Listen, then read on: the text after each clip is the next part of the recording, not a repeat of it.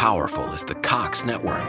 So powerful that one day, the internet will let your doctor perform miracles from thousands of miles away. Connecting to remote operating room. Giving a whole new meaning to the term house call. Operation complete. The Cox network. With gig speeds everywhere, it's internet built for tomorrow, today. Cox, bringing us closer. In Cox serviceable areas, speeds vary and are not guaranteed. Cox terms apply, other restrictions may apply. Your home is more than the sum of its parts, and creating a truly extraordinary space is about more than picking the perfect products. That's why the experts at Ferguson Bath, Kitchen, and Lighting Gallery are here to help you throughout the entire process to create a home that's as unique as you are. Bring your vision to us. Schedule your showroom consultation and see more from brands like Monogram at build.com/ferguson. Bene, riprendiamo dopo la pausa estiva. A fine agosto, precisamente tra il 22 e il 24 del mese, si è tenuto a Johannesburg il vertice dei BRICS. Ne abbiamo parlato nel vecchio video, vecchio, recente, insomma, uscito qualche giorno fa su YouTube. Il quindicesimo eh, vertice a partire dal 2009, quando il gruppo venne formalmente costituito. Al tavolo troviamo i leader dei per ora cinque Stati membri, cioè Brasile, Russia, Cina, India e Sudafrica, tutti rappresentati ai massimi livelli, con l'eccezione della Federazione russa, per la quale era presente il ministro degli esteri Lavrov. E proprio in Russia, nella città di Kazan, si terrà a ottobre 2024 il prossimo vertice. Il documento finale, articolato in 94 punti e approvato dai partecipanti, è ricco di contenuti interessanti, per quanto la decisione più importante scaturita dal meeting resti l'allargamento del club, che dal 1 gennaio 2024 accoglierà 6 nuovi membri: Arabia Saudita, Argentina, Emirati, Egitto, Etiopia, Iran.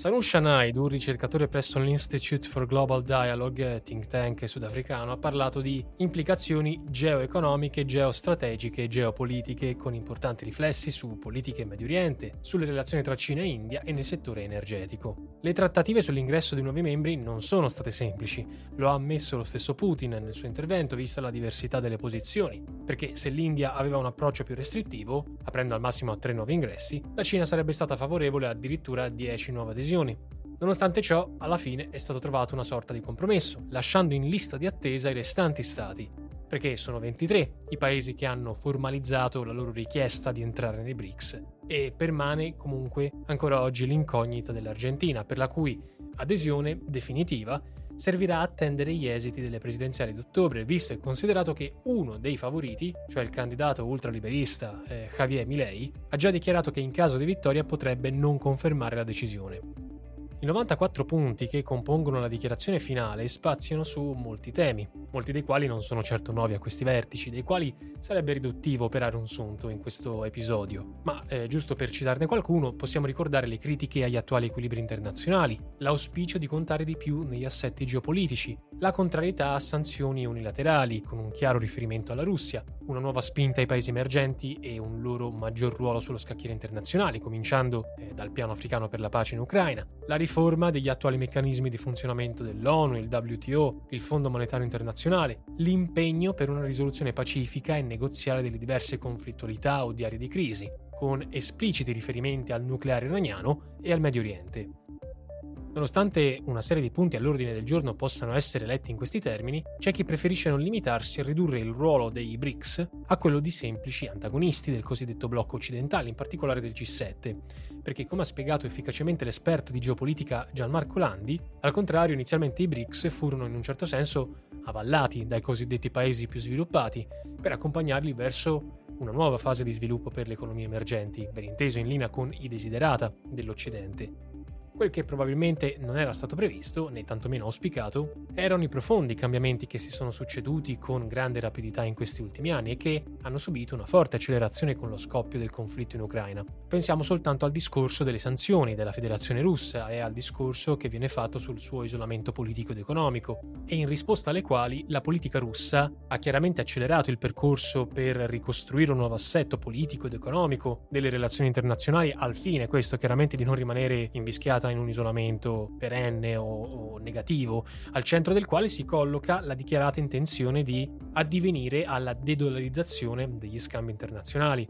Un processo, quest'ultimo, che è complicato, che è lungo e che è ritenuto ormai, questo lo dice il presidente cinese Xi Jinping irreversibile, ma lo dice anche il leader russo Putin, e che è centrale nei discorsi dei BRICS.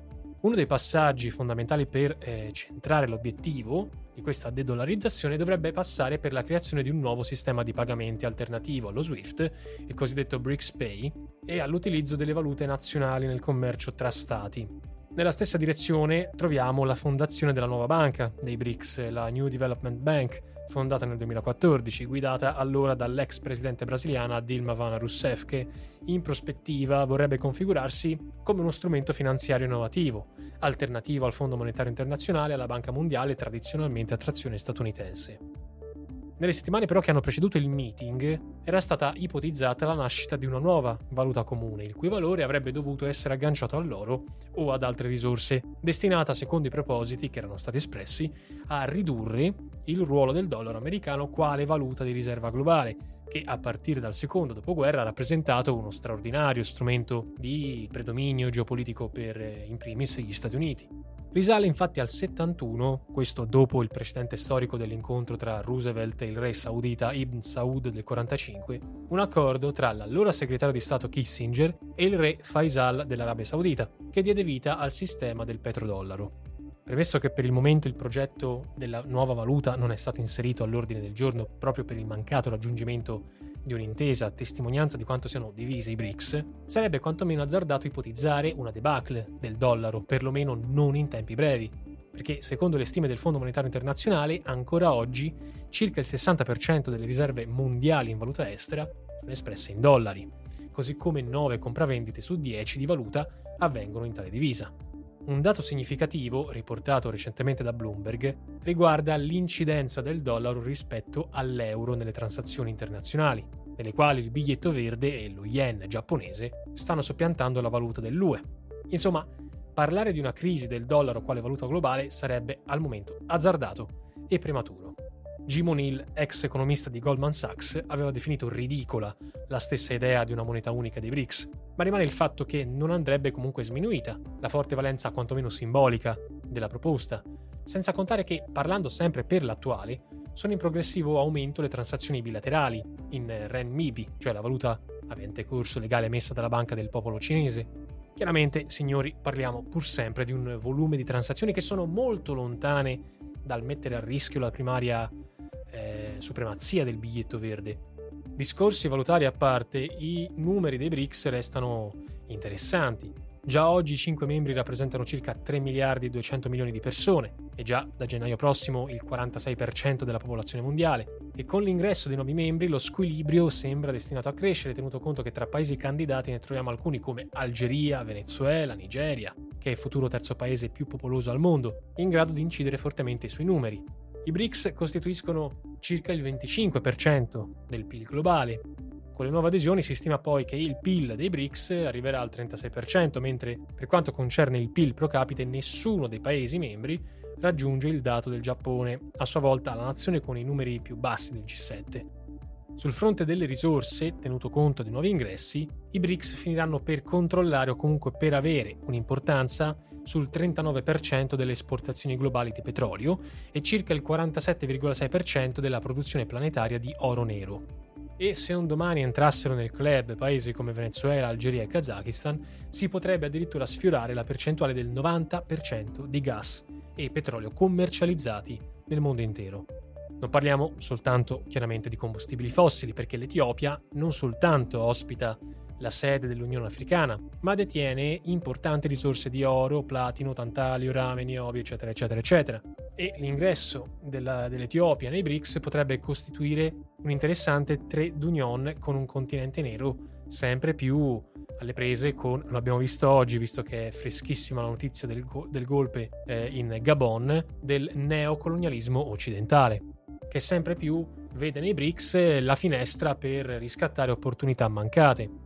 Per dirla tutta, non possiamo affermare con certezza che le nazioni africane non stiano correndo il rischio di cambiare padrone eh, e di finire dalla padella alla brace. Io la penso così sinceramente, ma il tempo potrà dircelo meglio. La Cina, considerata la potenza di riferimento del nascente, tra virgolette, blocco alternativo, è stata accusata dai critici di voler creare una propria egemonia, che chiaramente vada a sostituire, perlomeno nel cosiddetto sud globale, quella finora esercitata dagli USA, o perlomeno che si affianchi a quest'ultima.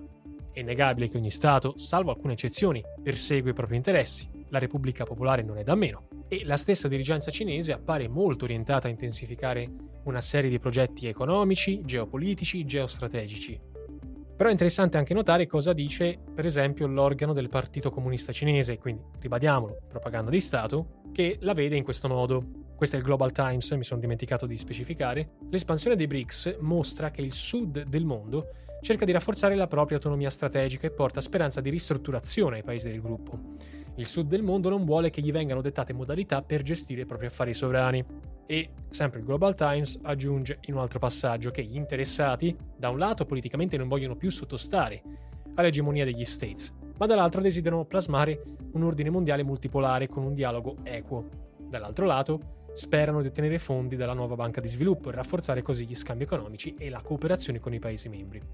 Al meeting, ricordiamolo, era presente anche il segretario generale ONU, Gutierrez, il quale, intervenuto ufficialmente il 24 agosto per i BRICS, ha speso alcune parole che ci sembrano interessanti, a cominciare da quelle riferite alle stesse Nazioni Unite, le quali, e dice, sono state, le Nazioni Unite, in gran parte create all'indomani della Seconda Guerra Mondiale, quando molti paesi africani erano ancora governati dalle potenze coloniali e non erano neanche al tavolo delle trattative.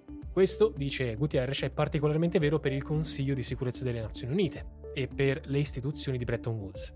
Affinché le istituzioni multilaterali rimangano veramente universali, devono riformarsi per riflettere le realtà economiche di potere di oggi e non quelle del secondo dopoguerra.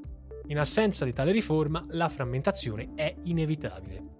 In altri termini, se il potere decisionale in sede ONU o FMI è ancora oggi nettamente a trazione occidentale, per Gutierrez ci troveremmo di fronte a uno stato di cose non più sostenibile o al passo con i tempi. Poi, un fatto rilevante è l'annuncio dell'adesione dei BRICS da parte dell'Arabia Saudita, che è tradizionale alleato degli Stati Uniti, che ha già annunciato la costruzione di una centrale nucleare cinese sul proprio territorio. La decisione di Riyadh, è presumibile, avrà creato più di un mal di pancia in quel di Washington, dopo il rifiuto opposto lo scorso anno alla richiesta degli States di aumentare la produzione di greggio per abbattere la spirale inflattiva. Teniamo conto che la monarchia del Golfo controlla assieme alla Russia l'OPEC Plus e che nuovi scenari si sono aperti con la recente intesa con l'Iran, altro nuovo membro del club, che mette a tacere ogni eventuale problema interno con la minoranza sciita.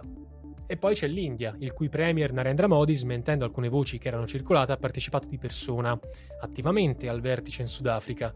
Nuova Delhi non ha mai applicato sanzioni contro la Russia, al contrario ha comprato da Mosca petrolio a prezzi molto contenuti, ma soprattutto, qualora trovasse un modus vivendi con Pechino, a cominciare dalle note diatribe di confine, potrebbe rivelarsi un grosso problema per gli interessi americani se o qualora gli indiani mettessero da parte la tradizionale strategia di contenimento cinese che oggi è nota come Quad.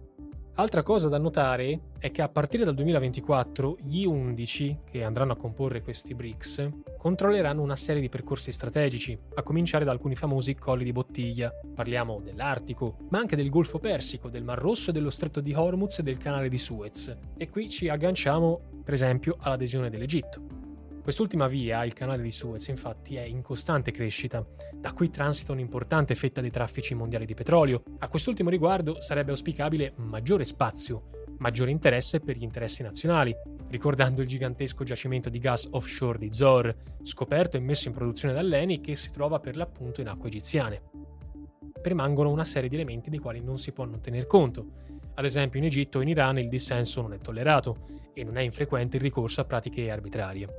Lo stesso discorso riguarda pure le monarchie assolute del Golfo, mentre le libertà politiche non sono in cima alla priorità di Russia o Cina. La stessa India di Modi, paese formalmente democratico, sta lanciando segnali preoccupanti ed è uno dei paesi dove la violenza sulle donne è, non vi dico i gradi perché veramente indicibili. Inoltre, per quanto molti di questi progetti messi a punto abbiano profili strategici, al pari della scelta di includere alcune delle più importanti potenze produttrici di materie prime, è chiaro che la loro messa a regime richiederà tempo, come il progetto di una nuova valuta per il momento accantonato, Stesso discorso vale per le divisioni insite nel blocco, pensiamo soltanto al capitolo riferito ai rapporti sino-indiani. Secondo l'analista Pepe Escobar, anche se la Cina è destinata a consolidare il suo ruolo di primo piano nel sud globale, soprattutto in Africa, dopo il vertice l'India conta su una spinta anche nel suo ruolo autodefinito di potenza nord-sud. Questo può essere visto come gioco di copertura delle scommesse, dato che l'establishment di Nuova Delhi si vanta di essere intrecciato con il nord globale quando si tratta di obiettivi strategici, tipo il Quad, pur rimanendo un attore del sud globale. Altra questione che dovrà essere affrontata è quella poi dell'assenza di una stabile struttura organizzativa, dovuta al carattere finora flessibile del gruppo, perché a seguito dei nuovi ingressi la mancanza di un'organizzazione minimale potrebbe creare non poche difficoltà. La stessa caratterizzazione squisitamente economica del club, che finora non sembra non investire altri profili, a cominciare dalla sicurezza e cooperazione militare, potrebbe sminuire il peso dei BRICS sullo scacchiere internazionale. Quindi avviandoci alle conclusioni, vorremmo fare qualche riflessione sull'eventuale reazione americana alla nascita di un mondo multipolare, se l'economista statunitense Jeffrey Sachs ritiene che gli Stati Uniti dimostrino un'ostinata resistenza a una simile prospettiva, non possiamo neppure escludere che potrebbero emergere nuove consapevolezze da parte degli americani. Ed ecco perché le elezioni del prossimo anno, con l'inguagliato Trump, potrebbero costituire un nuovo interessante capitolo dell'evoluzione degli equilibri planetari, con importanti riflessi anche per noi italiani. Resta il fatto che sia partito un messaggio molto chiaro. Cioè, secondo i BRICS, deve cessare ogni velleità di presunta superiorità rispetto al resto del mondo e occorre prendere in esame seriamente, in un'ottica di confronto paritario, molte importanti istanze ed esigenze che provengono dal sud del mondo, che meritano un'attenzione e un rispetto che dovrebbero andare ben al di là di mere politiche di assistenzialismo, che spesso sono funzionali a politiche di stampo neocolonialista, ammantate da nobili propositi. Se i BRICS dovessero servire allo scopo, ok, io ho molte riserve, ve lo dico in maniera molto trasparente. In caso contrario, il nostro giudizio non sarebbe meno impietoso di quello che già abbiamo sulla situazione attuale e corrente. In altre parole, attendiamo che alle parole seguano i fatti, per aspera ad astra. With a Planet Fitness Black Card, you don't just get a great workout, you get a great perk out because your membership is packed with perks. Join for just $1 down and $24.99 a month. Sign up for the PF Black Card for $1 down and get all the perks. Deal ends November 22nd. See Home Club for details. With the Planet Fitness Black Card, you don't just get a great workout, you get a great perk out because your membership is packed with perks. For $1 down and $24.99 a month, you'll get perks like access to any of our 2,400 clean and spacious locations. Bring a friend anytime and both work out with tons of equipment that'll give you that big fitness energy. Relax in the Black Card Spa and more. Work out and perk out with the PF Black Card. Join for just $1 down and $24.99 a month. Sign up for the PF Black Card for $1 down and get all the perks. Deal ends November 22nd. See Home Club for details.